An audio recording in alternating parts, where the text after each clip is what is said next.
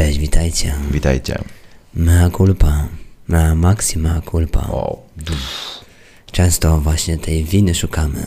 Mea culpa oznacza moja wina. Dlaczego moja? Albo czyja? Czyja może wina? twoja? Może twoja, może wasza? Może nasza?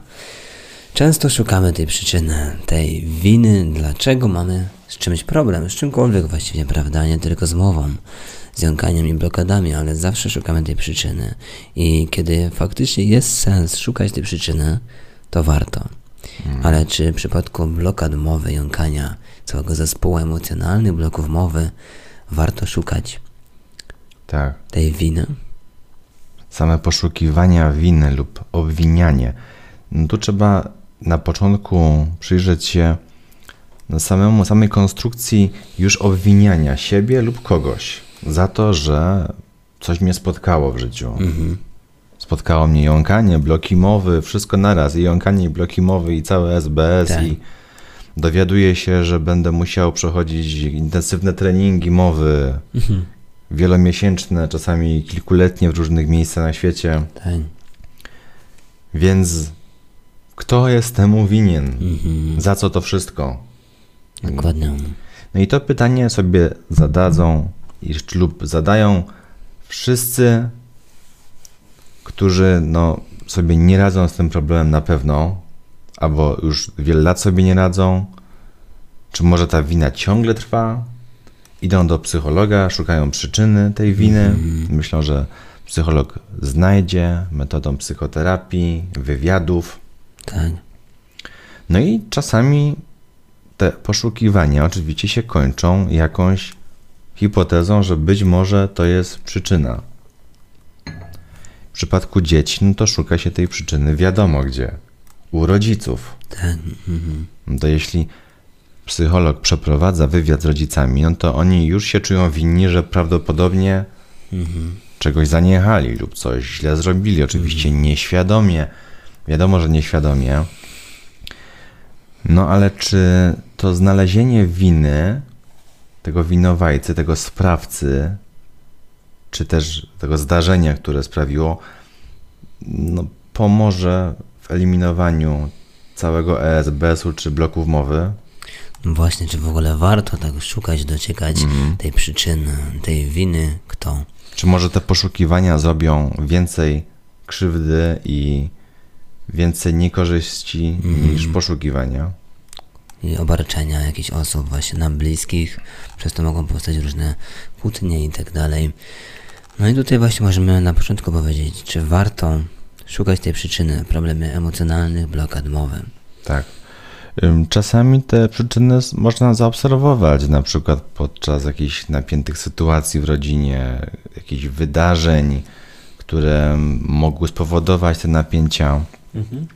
Jak na przykład pójście do przedszkola, pójście do szkoły, gdzie jeszcze nie było z nikim kontaktu, jedynie samo przedszkole jako obiekt, jako miejsce, lub szkoła, lub żłobek może być tą winą powstania bloków mowy, ale myślę, że trzeba tu zerknąć samych na samych siebie, osoby, które nas słuchają, a mają takie blokady mowy, y, mogą takie myśli mieć, że no niestety ja cierpię, przeze mnie cierpią inni, my siebie oskarżamy, Tak? na przykład jest nam żal rodziców, że muszą z nami jeździć do logopedów, do specjalistów, że muszą wydawać pieniądze, a jeszcze jak ktoś ma rodzeństwo, no to myśli się, no to y, dlaczego by inni nie skorzystali na tym, tylko idzie wszystko na mnie, że przeze mnie i wiecie, to doprowadza do takich destruktywnych myśli,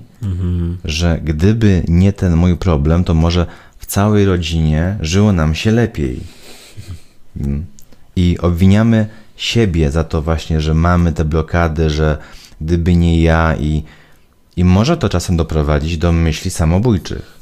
Tak, oczywiście. I, I wtedy wiadomo, trzeba się zająć tym bardziej profesjonalnie, w ogóle wytłumaczyć, o co chodzi z tą winą, że nikt nie jest winny temu. Jest winna emocja, wydarzenie, które czasem jest nieprzewidywalne, Jasne. ale te oskarżenie również dochodzi y, też do relacji samych rodziców, bo widzimy przecież y, tutaj z naszych praktyk, że często rodzice oskarżają siebie nawzajem. Mhm. Tak. Dam przykład takiego oskarżenia dziadków, kiedy dziadkowie zabrali wnuka na wieś do swojego byłego domu. Mhm. No i chcąc pokazać zwierzęta wiejskie, krowy, konie, indyki, w pewnym momencie indyk skoczył na plecy dziecka Mhm. i powstał tak duży lęk, tak duży strach i napięcie, że zaraz na drugi dzień dziecko zaczęło się jąkać i blokować. Mhm. Dziadkowie jeszcze trzymali to trochę w tajemnicy, nie chcąc zaraz dzwonić i niepokoić rodziców, bo być może to przejdzie, ale nie przechodzi. W końcu jednak był telefon i zaraz nastąpiło oskarżenie. Po co tam jechaliście? Po co pokazywać mu te indyki, konie i tak dalej, skoro przecież może zobaczyć to w książce? No i w tym wypadku ta wina została przeniesiona na dziadka. Tak, no teraz skąd oni mogli wiedzieć, jakoś przewidzieć to w ogóle, że dziecko wystraszy się indyka, czy skoczy na niego i akurat jeszcze dostanie blokad mowy. No ale załóżmy, zobacz, no, zostało odkryte, indyk był winny, tak? Tak, no właśnie, co teraz? Następnego dnia indyk poszedł już na ścięcie za karę, wylądował gdzieś tam w zupie, Indyk myślał o niedzieli, w sobotę. niestety, także indyka już nie ma, już znamy przyczynę, ale już jej nie ma, Mhm. została zlikwidowana. Tak. Dziadek winny, ale no co mógł zrobić? No przecież to nie on te indyki tam chował, tylko jakiś sąsiad. No i teraz, czy znajomość tej przyczyny wpływa na rozwiązanie problemu bloków mowy? Mhm. No nie No, wpływa. raczej nie. Nie wpływa. Yy, I tutaj trzeba zająć się rozwiązaniem, a nie szukaniem przyczyny, Tak. Bo to czasami nic nie wnosi. Właśnie to trzeba zrozumieć, że tutaj nie ma sensu szukanie przyczyny jako tako i to musicie zrozumieć, osoby, które mają z tym problem, że no po co nam ta przyczyna, jeżeli i tak i tak, to nic nie zmieni. Teraz warto jest szukać jakiegoś właśnie rozwiązania, co z tym zrobić, co z tym problemem robić, jak tą mowę ćwiczyć, jak powodować, aby stawała się płynna, abyśmy bardziej byli pewni siebie, odważni i aby nasza płynność mowy wzrastała. I tutaj przyczyny, no, bez sensu.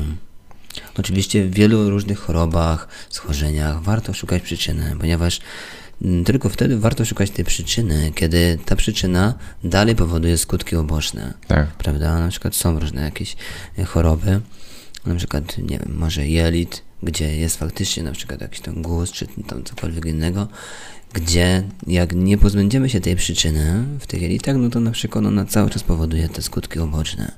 A tutaj nie da się pozbyć przyczyny, bo ponieważ ona nie wpływa już teraz na nas, ani chyba żeby się dało skazować pamięć, prawda? O, Tak. bo właściwie tutaj można by było wnikać, co myślę, że na przyszłość jest ciekawym tematem i obiektem badań, jak kasować odpowiednie fragmenty z naszego umysłu. No bo właśnie gdyby ewentualnie zapomnieć teraz o tym wydarzeniu, o tym indyku, prawda, który skoczył na to dziecko i wykasować mu pamięć z głowy, no to Tego indyka. tego indyka, a potem wszystkie inne doświadczenia, które, e, które mu towarzyszyły po tym wydarzeniu, czyli te kolejne blokady, napięcia, jąkania. No i trzeba by było wszystkie te wspomnienia wykasować, kiedy ta mowa była niepłynna. No właśnie, ale są przyczyny takie jak szkoła i stres szkolny, no nie da się tego wyeliminować. Czy zmiana szkoły na inną, lepszą.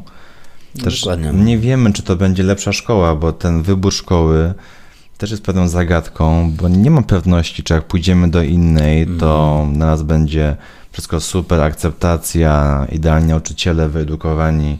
Nie mamy takiej gwarancji, więc trzeba nauczyć się pewnych narzędzi, pewnych metod zachowania, jak uspokajać ciało, jak spokojnie, płynnie mówić, jak wzmocnić siebie, jak stać się bardziej pewnym siebie.